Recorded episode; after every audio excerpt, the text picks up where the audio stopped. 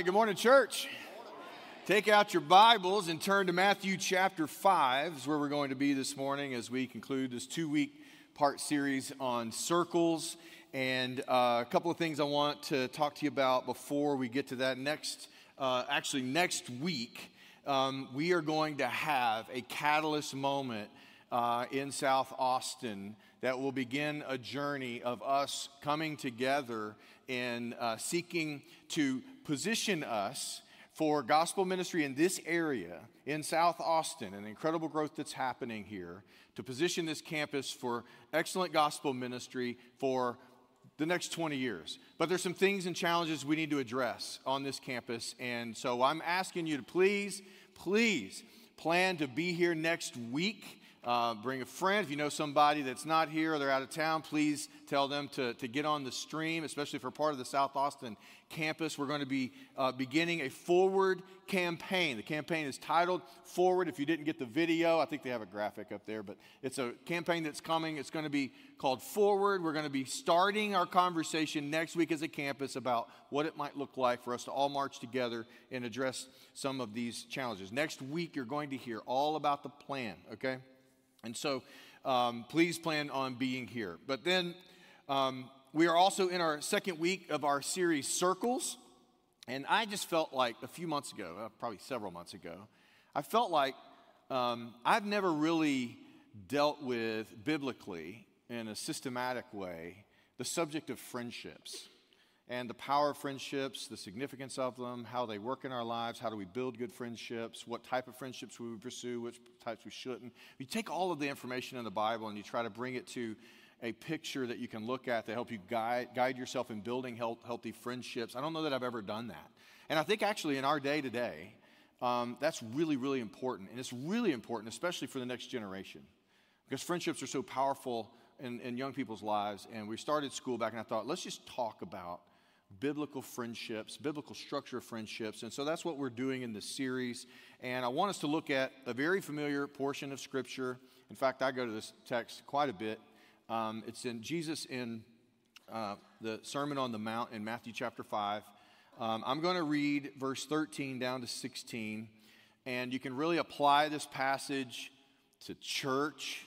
You can apply this passage to your individual life. You can apply this passage in all kinds of different ways, but what I'd like to do is take the text and apply it to us trying to think about the friendships we develop in our life. And so let's read together Matthew chapter 5, verse 13 down to 16. Jesus said, You are the salt of the earth. But if salt has lost its taste, how shall its saltiness be restored? It is no longer good for anything except to be thrown out and trampled under people's feet. You are the light of the world. A city set on a hill cannot be hidden. Nor do people light a lamp and put it under a basket, but on a stand, and it gives light to all in the house. In the same way, let your light shine before others, so that they may see your good works and give glory to your Father who is in heaven. This is God's word. Let's pray together. Father, we just uh, take a second to bow before you and offer ourselves to you. And Lord, in a very intentional and very special way, we come together as your church and we look to you and we ask that you would speak to us, give us ears to hear, eyes to see, hearts that understand, and to walk with you. But we just want to meet with you and we want to hear from you. And so, as we meditate upon your word, as Psalm 1 says, you have a great blessing in it for us as we meditate and think through and chew on this particular text. We pray that you would lead us in wisdom to be who you've called us to be. And, Lord, what to do with it. We pray that you'd lead us, Holy Spirit. We offer that to you in the name of Jesus. Amen. Amen. So, Jesus is in the Sermon on the Mount, and he says, you. Well, who's he speaking to? He's speaking to the crowds. And that you is actually in Texas, y'all. Okay? So it's plural. Uh, he's not talking to an individual, he's talking to his people. And if you wanted to apply that today, he would say, Today, he would say, y'all. Well, who would be the y'all? It would be the big C church in the earth, the church all of his followers, all of the people who claim Jesus is Lord, he would say, You, y'all, are the light of the world. Y'all are the salt of the, of the earth. And uh, he says salt. And he uses an analogy here that's kind of interesting. Uh, salt, of course, we know, we're familiar with this. You probably are very familiar with this that salt is a preservative in the day, that to preserve meat, to keep decay from happening as fast as it could without it, salt preserves. And so, what does that mean? You, my church, on the earth, are a, like a preservative for corruption, decay, um, all of those sorts of things that you stand in that place to keep decay from happening on the earth and apply that as you as you might. But it's the illustration it's the picture that he's talking about there. But also salt flavors it adds flavor to every food. Uh, and and so it also adds joy uh, enjoyment uh, pleasantness on the earth. And so it's not it's not just uh, keeping things from decaying it's actually producing life and joy um, and so my people church you're going to have this kind of effect on the earth because you're like salt. But then he says this, and some of y'all need to help me with this because I don't know that actually is possible, but I guess it could be. But he says, but if salt loses its saltiness, um, I don't even know if that's possible chemically. Maybe some of y'all could help me with that. Send me an email. I couldn't find anything online about salt not becoming or losing saltiness. Uh, but he gives the analogy there to say, in other words, to his church, to you and me, you can lose your effect. You can lose it. You can be my people and not produce decay, uh, or, or be a preservative for decay. You can be my people and not produce life on the earth and enjoyment and pleasantness. You can not be salt. It's possible. And so, what's he talking about there? Um, well, I'm going to look at that here in just a second. But then he says, You're a light, you're the light of the world. Uh, you provide light to the world. That's what you're going to do, church. You're going to provide light. Now, what is light? Light is knowledge, revelation from God, um, seeing things you couldn't see before. But light also brings joy. When you think about how afraid you are at dark in a back alley somewhere, it's not so scary when it's broad day, right? Uh, it's, it's, cur- it's life. You're going to produce life through light like that on the earth. And it's fundamentally that you are going to be the people who proclaim who God is to the earth um, and that you're providing light. And he said, like a city on a hill, not just light. He says, like a city on a hill. And if you've been to Galilee with me, some of you have, you know in those areas when he was saying this that you can look across and see hilltops all across, and they're 15, 20 miles away, and you can see cities at dark a long way away. And what he's saying with that is, you are like light, like a city on a hill. In other words, be out, be open, be in the world, be, and, and let the light go as far as it can go. Like live, church, openly in the world and be open about these things because the light that you have needs to be shared with the whole world. It needs to go out and do all the benefit and have the effect in the world. Don't, don't put it under a basket, don't hide it. Uh, don't, don't live in a cave, in other words. Get out there and, and be out with it and, and live openly like a city on a hill. Be noticed. Be where the, you can't miss it because the, you can't miss the gospel. You can't miss God because the church is just so out there in it. This is, this is what he's saying. And so Jesus says we're like salt, but don't lose your saltiness. And then he says you're like light, but don't cover it up. Do you hear what he's saying here? He's giving us some tensions here. And here's the point I think he's making. If you and I, as individuals and all together collectively, seek to live out our lives for the glory of Christ and in obedience to Him totally, and we do everything that He's talking about here, we, He wants us to live out complete obedience to Him, but He wants us to do it while we're rubbing shoulders with someone who's totally different than us. And He doesn't want us separate, He wants us with them, and He wants us totally obedient with them. And if you've ever done that, you know that's hard. You got you're living this way, right? And then the people around you are living that way. And there's a tension that's created. That's not easy. It's, it's a tension, right? It's, it's a, a lot of things where you feel like you're living in, in a lot of ways counter to the people around you. And that produces a lot of tension. If you live totally for Jesus, and then you also live totally in their midst and, and in relationships that people that don't know Jesus, then that's a, there's a tense life. And you can feel this in a million different ways in relationships that you have every day, little microscopic ways, I call it. You're going to have to live in a tension. And that tension can be exhausting. Amen? It can. You need to find, and because that tension is exhausting, you need continual rhythms of you getting strengthened back in doing it. You need encouragement, and that means you need the church. So you need encouragement to be able to live in that tension, but that tension is exhausting. It's exhausting. I mean, it can take you to the brink of despair depending on how high the tension is, right? All the tension all the way up to persecution. And Jesus said, Blessed are you when you're persecuted. And you're like, What in the world do you mean? I'm blessed. Like, the tension is like crazy. And he's like, Hey, man, you got it real good. You see, Jesus says, I want you in the tension. I want you in there and I want you to live faithfully for me. And if the tension is way up, consider yourself blessed. I want you to think about this. This is the tension he's calling us to live in. Now, when you're living in the tension, you're, you're tempted with two different things. Two different things. The first one, the temptation is to assimilate. That you get in there and you're living in, in the counter and it's just tense and it's exhausting and, and you get probably tired and you have not had a source of encouragement into your heart to help you keep living in the tension, guess what might happen? You begin to just turn and face that way because it's easier. It feels better. I mean, it just does. You know, you fit in with the crowd, and it's just, you don't have to feel like I'm just always in this tense thing. Uh, it just feels better to assimilate, just become like them. And Jesus says, You lost your salt. Excuse me. I don't know where that came from. The coffee, maybe? Sorry. You lost your salt. That's what he means. Don't become like them. You become like them, you lost your effect. You, are like dirt. Salt became like dirt. Have you ever gotten food and you put salt on it and then you tasted it and it's just as bland as it was without when you before you did it? No, you haven't. But what if you did? You would think, what did I just put on my food?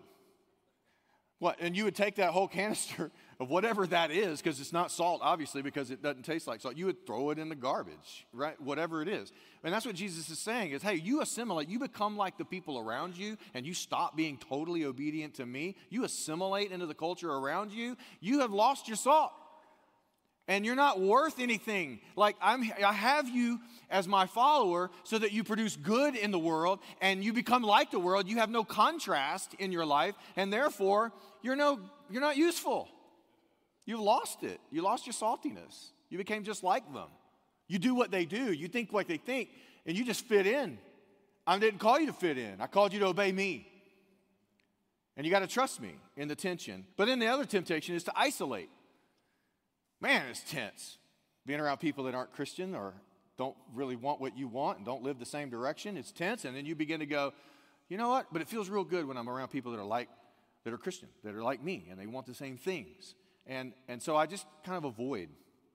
I avoid those encounters. I avoid living life with those kinds of people. And I just stay in my huddle, and it feels better. It feels much better. There's no tension in that. And he says, You just put a basket over your light. You just covered up. You're God, you just did this. And you're not any use to people that need me. You need to be out there be in their midst. So don't make that error either. I don't want you to just isolate yourself into a nice holy huddle. We all get God great. We're safe. Who cares about them? Let's go to heaven. That's putting a basket over your candle, your light. The light it needs to be useful. The reason you're saved is to represent me. So you got to be out there and you got to be totally obedient to me, faithful to me in their midst so that they can see and they can receive and they can feel the joy of God. They can hear the word of God. They can, they can see it in personal form through your life. So don't, don't fall prey to either one of the temptations to assimilate or to isolate. You stay right there and you live it every day and you receive the encouragement that you have from the church, but you stay there. Um, Jeff Vanderstelt said, I, I love it. He says, We are called to live lives that demand gospel explanations. Does your life demand the people around you that you provide an explanation? Okay, that's a good question, isn't it? I, didn't mean to convict you with that. I'm just, it's just, it's a good, because that's what Peter says. He says, make sure that you're living in such a way that when people ask you, well, are you living in a way where, like, it, you, it demands a question, like, why do you think that way? Why, why, don't, why aren't you sad because this happened? Or why aren't you joyful that it happened? Why don't you act that way? Why would not you do that back to that person that hurt you? Why would you, why? why? So people live in such a way where it seems so counter that they go, why would you be that way? It demands questions. I love that quote. When we have the opportunities to give people Jesus as the answer for our hope. Because in those questions is where the opportunity is to represent Him. So we live our lives in the tension. I was talking to a friend the other day, uh, and he sought to do this, and he, he sought to build friendships where he could be light and he could be salt in people's lives. And, and he established a friendship around the biking. A couple of guys that are bikers, and they bike in the green belt, and it's uh, mountain biking kind of stuff. And so they're doing their biking. And if you go to the green belt, you know that people often go down there and go to the pools that are along the way in the Barton Springs area.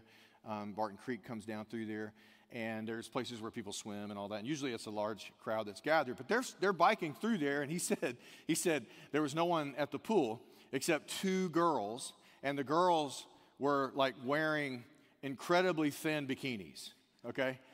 And he said, We're going through there, and I noticed it, but I didn't, I didn't pay much attention to it. But the two guys noticed it, and they were like, Brakes! Right? And they hit the brakes and they just want to stare. And they, they get off into the like moment of staring at these two girls. And he's like, oh my goodness.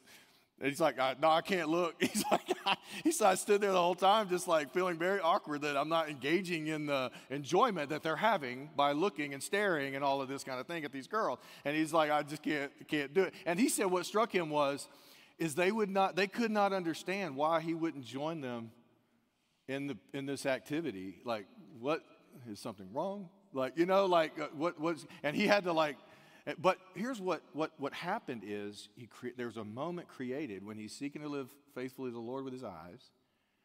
There's a moment created where a question is demanded. And they have to ask him, What?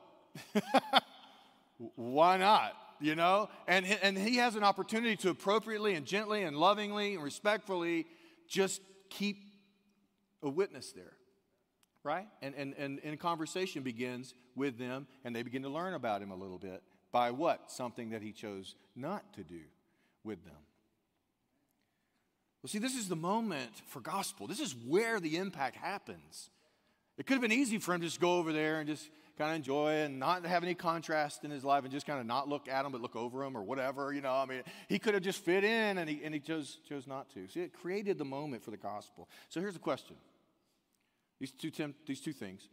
When it comes to choosing our friends and building our friends' circles in life, how do we choose our friends in such a way as to help us live in this tension? Well, that's what I want this series really to be all about. Let me give you another tension in the Bible. When it comes to choosing friends that we choose as a structure in our life, on one hand, the Bible says uh, that we are to sort of isolate in some ways. Proverbs 13, 22 says, Do not be a companion of fools. Uh, we talked about that last week. A companion of fools suffers harm, right? You may not even be guilty of doing the thing that's foolish. You're just around foolish people doing the thing, and you got guilty by association, right? You got arrested with the whole crew. Because why? You were there, right?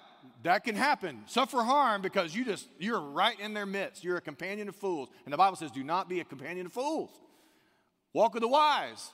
Become wise, uh, this idea. Second Corinthians 14, Paul goes and says, What fellowship, what friendship, you could say, does light have with darkness? Um, in other words, don't partner up with people who don't know the Lord, who don't have alignment in core things in life than you, than you do. What light, what fellowship, friendship does light have with darkness? So you have that, right, on this hand. Um, then he says in 2 Timothy 3, Paul tells Timothy to avoid certain people. He said, Avoid such people. Who are these people? Well, let's go through here just a few. Lovers of self. Anybody selfish? Yeah, we all have been, right? All right, we've all been selfish. So, man, that's a, that's a lot of people, Paul, uh, to avoid right there. Uh, avoid lovers of money. Proud. We're getting a narrow, narrow list of opportunities of people to not avoid. Uh, arrogant, abusive, disobedient to their parents, ungrateful. He goes on, he lists another laundry list of things that are very, very common in our society. Very common. He says, avoid such people. Well, what do we do with that, right? That's on this side. In many of the New Testament letters in the church, we're, we're warned to associate, not associate, even inside the church with people who practice certain things, like a, an openly blatant uh, re- person living in rebellion to Christ, calling themselves Christian. You're to avoid those people inside the church. They call themselves Christian, but they live in total opposition to everything Jesus says. Their lives don't match their, what they claim. Stay away from those people. This is what we hear in the New Testament. Stay away from false teachers, people who think, teach things totally contrary to the Word of Christ. There are people in the church that can come in and start teaching things that are totally contrary to Christ, and you need to avoid them. And this is what we're told to avoid all kinds of things. And the Bible tells us to avoid things. It says avoid backbiters. People who in the church that are all, controversy always surrounds them. Every time you turn around, they're, con, they're building controversy in the church. They're dividing people against each other. All this kind of stuff. Avoid them. And we're told not to fellowship with them. Don't offer them the right hand. Is what the New Testament teaches. So on this hand, on this side of things, there is that. There is that. Um, then on the other hand, we're told, and this is just a few examples, but I'm just trying to show the, the balance here. 1 Corinthians 5 5, Paul says, Hey, I wrote to you not to associate with the sexually immoral people, um, but he says, Let me clarify. I meant sexually immoral people in the church. I didn't mean not sexually immoral people out in the world. If you did that, you'd have to leave the earth. He literally says that. Said, no, I don't mean avoid people in the world that are sexually immoral. If you did that, you couldn't live on the earth, right? He said, no, so the expectation is no, you, you need to be in their midst. I'm talking about people in the church claiming to be Christian who are living totally in sexual morality. That's what he was talking about in, in uh, 1 Corinthians 5 5. So you have that. No, I mean, Paul says, no, you, you're going to encounter that as you're out in the world. Philippians 2 5, Paul tells us to be blameless, innocent children of God without blemish. And he says, in the midst, living among uh, a, a, people who quick, a crooked and twisted generation. Is there anybody that thinks you live in a crooked and twisted generation? There's so many twisted and crooked things going on, and you feel it, right? And what does Jesus say? Get away from it. No, get in there. That's what he says. Get in there and take your position and let my effect through your life happen. Get in there. Don't go, that's crooked, I'm going away. No, that's crooked, this is bad. Now, I'm not going to partner in the things, but I'm going to go in there and I'm going to take my place in this. So, Jesus was accused of being a friend of sinners. What did that mean? Well, the religious leader says he's a friend of sinners because he goes and eats with them in their home. And eating when they're in their home is it's an intimate thing for us today, but much more that day. It means that you are belonging to them. You're culturally saying, I accept them, and I'm saying things that are, I'm tying myself to them. I, I associate with people who are corrupt and sinners. And, and, Jesus was willing to be seen that way with deep sinful people in his day. So, Jesus would go to parties associate with people that the religious leaders would say he's, he's, he's not valid. Why? Because he associates with those people. He's a friend of sinners, a glutton, and a, and a, and a, a drunkard. he was accused of these things. What does that mean? Well, Jesus himself is saying this is how. This is how you get in there. This is how you're a city on a hill. You get in the midst. I'm not saying you do what they do, but you're in their midst. You're in their midst. So, when it comes to friendships that we choose in life, how do we balance this out? Where do we land in this? And I want to help you develop a structure that I believe pulls all of these things together and helps us understand what the Bible's teaching as a whole for us, okay? Friendships can be quite complex, right? If I told you to list out all your friends, you'd go, well, what do you mean friend?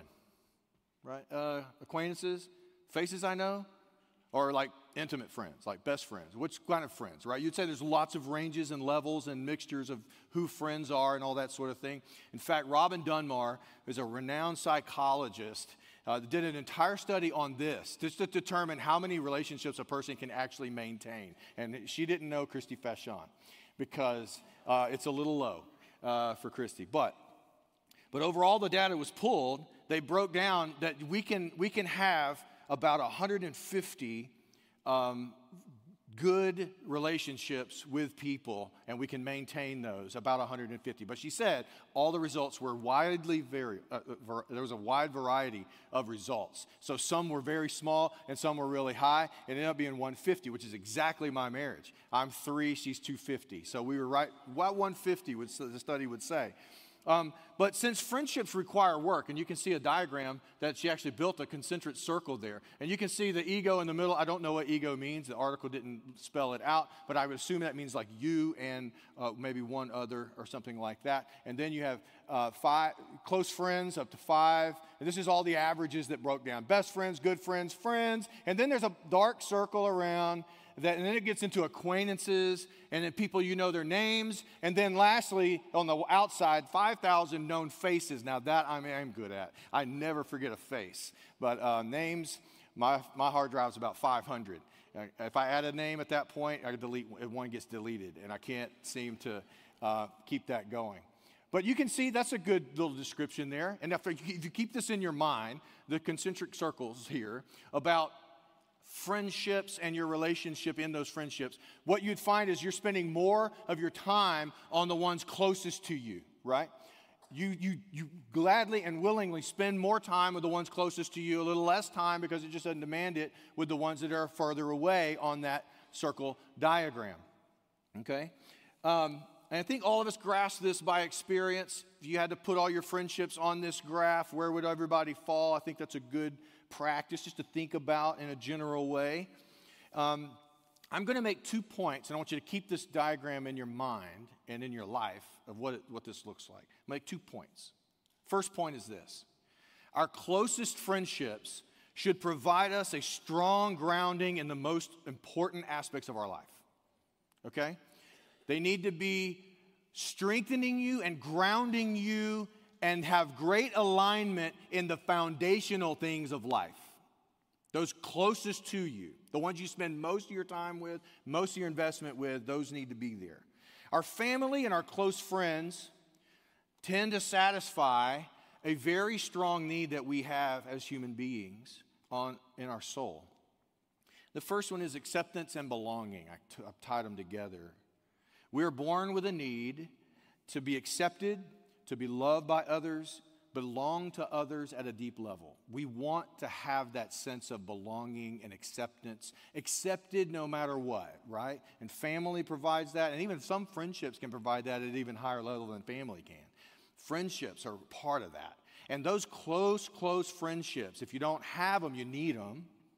So you need to pray and look for them. We talked about that last week but they provide you the acceptance and the belonging that you really need as a human being. We all seek it out at different levels. Then, secondly, companionship. You need someone that you're shoulder to shoulder with, and life is a journey. And I'm not talking about just spouse, I'm talking about close friends.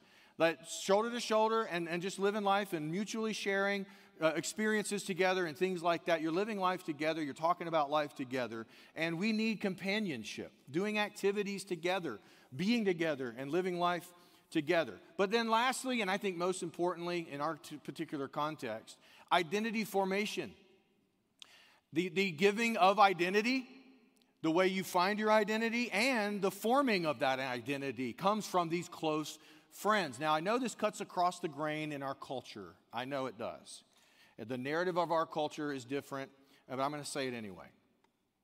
You don't find out who you are from you. Our culture would say that you look into your soul, determine who you are, you for yourself, and then you begin to project that identity outside of you into the world around you and seek to have them accept you as you have determined you to be. I believe that is 180 opposite. And here's why. Here's why. You did not make you. You didn't purpose your existence. You, much of what makes you who you are was given to you.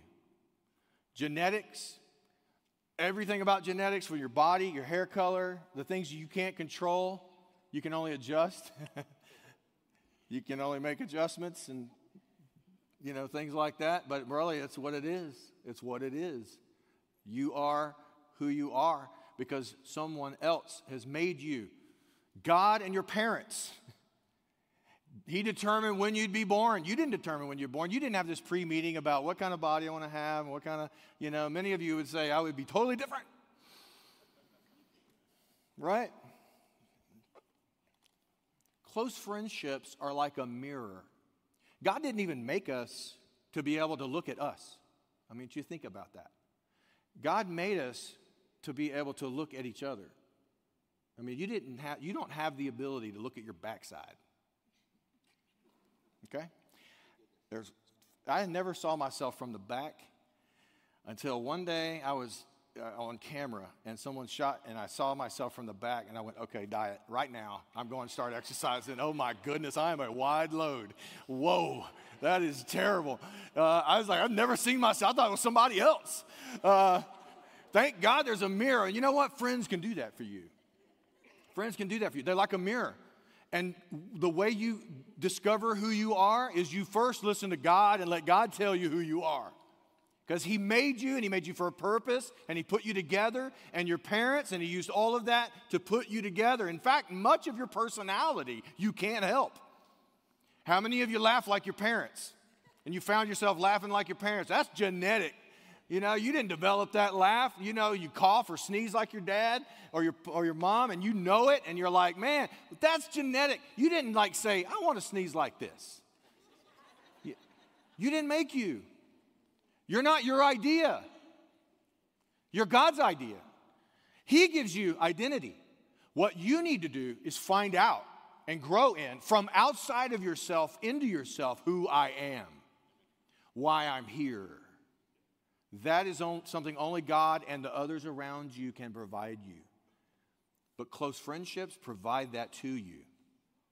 They can help you discover who you are if they're healthy. If they're healthy.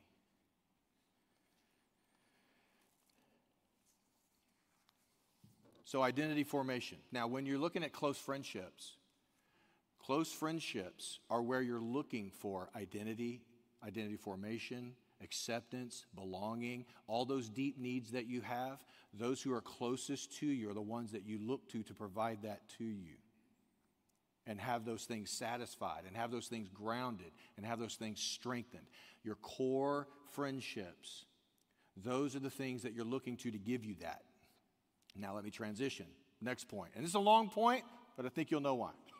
When we are grounded well and secure in our sense of belonging and identity with healthy, close friendships, we have strength and security to be a friend to anyone in our world, including people who are totally different than us and even enemies. But here's the difference there's core needs that I have that are met by core friends. I do not look to those friendships for these things. That's very important. I look at these friendships as more of a bless friendship. And that's important. Y'all remember the Bless campaign? We went through it. We had the book. You saw the book, The Bless Five Everyday Ways to Love Your Neighbor and Change the World. When Jesus talks about being a friend of everyone, light on a hill, get out there, get in the midst, get in the midst. This is, I believe, the best packaging of what the Bible teaches about that kind of friendship. The, the Good Samaritan type friendship, where I seek to be a blessing in their life. I seek to be a friend, but it's a friend that I'm not looking to be satisfied in the core things that I need to be satisfied in. I'm looking to these I'm dipping from the well of my core friendships and the security and the strength of my core friendships, and I'm actually having something to share. And I'm strong enough to be able to have something to give, right? The bless acrostic is begin with prayer. Listen is the L. Eat, there should be another slide. There we go. Begin with prayer. Listen, eat, serve, story. Notice that all those things are really not about you. It's about you being a giver and a blesser to another person. And you need to be willing to do that for anyone, anywhere. The whole Good Samaritan thing was like blast through all the paradigms that would keep you from doing that. Be a friend that way to anyone, anywhere. So, what's the point? Here, I'll close with this. The point you need both. You need the core friendships that are healthy and strong to secure you and root you. And you know, as well as I do, that the people you enjoy in life m- most are people who are well grounded and you can tell that they have a, they have a core around them that strengthens them, them in right in the good things and the right things. And they have a strength about them and a pleasantness, even uh, emotional intelligence. They don't seem to be driven by anger. And they don't go around having these deep needs that aren't met and they're demanding everything from everybody and all this stuff. They're very grounded. They seem satisfied in life. Close friendships that are healthy will give you that. Family, yes, absolutely. But for the sake of the series, close friendships will also give you that, that strength that you need. Now, think of it as a well that you have to do both. It's a well, but then you take that well and you bless. You bless others in the world, and you're willing to be a friend to anyone out there. The two dangers isolation and assimilation. Friendships, friendships. Core friendships, blessed friendships. Couple of questions. Are your core friendships healthy? Are they healthy biblically? I'm not talking about having core friendships. They see everything the same way you do. You're the exact same person. No. Are they, are they rooted and founded in the most important things in alignment with you? That's important. Are your closest friends strengthening you in Christ continually? Are there friends in your core that should not be in your core? It's a good question. And I would say this if you feel like there's some in my core that shouldn't be, don't do anything fast. Pray it through, process it out, and whatever adjustment God puts on your heart, do it slowly. Slowly. The other question have you isolated yourself? Can you think of anyone that you're a friend to in a blessed capacity that is very different than you, thinks totally different than you? Do you have any friends like that that you're seeking to be a blessing in? It's a good question. Purposeful, blessed friendships. What would a friendship adjustment look like? Ask that of the Lord. Just ask Him. Say, Lord, what, what, what, adjustments do I need to make? Am I isolating or assimilating? Am I heavy on one or the other? Center me, Lord, and where you'd have me to be. Amen. Let's take those questions to the Lord in our time of response. Let's think about our structure of friendships as we live life and build friendships and develop friendships, and let's make those moves with the Holy Spirit as He guides us. Amen? Let's pray. Father, we thank you for your word. And um, Lord, uh, we just ask for your wisdom because in many cases, there's many situations, I'm sure, where friendships um, are com- complex. And we need your spirit in those moments to give us what we need. Give us the wisdom we need to know how how to operate there. But we take these biblical principles and we apply them to our lives, and you guide us in the middle.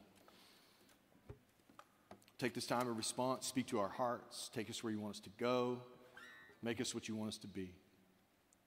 We pray all of that in Jesus' name. Amen. Amen. Will you stand with me all across the room as we sing this song? Let's just do some business with the Lord.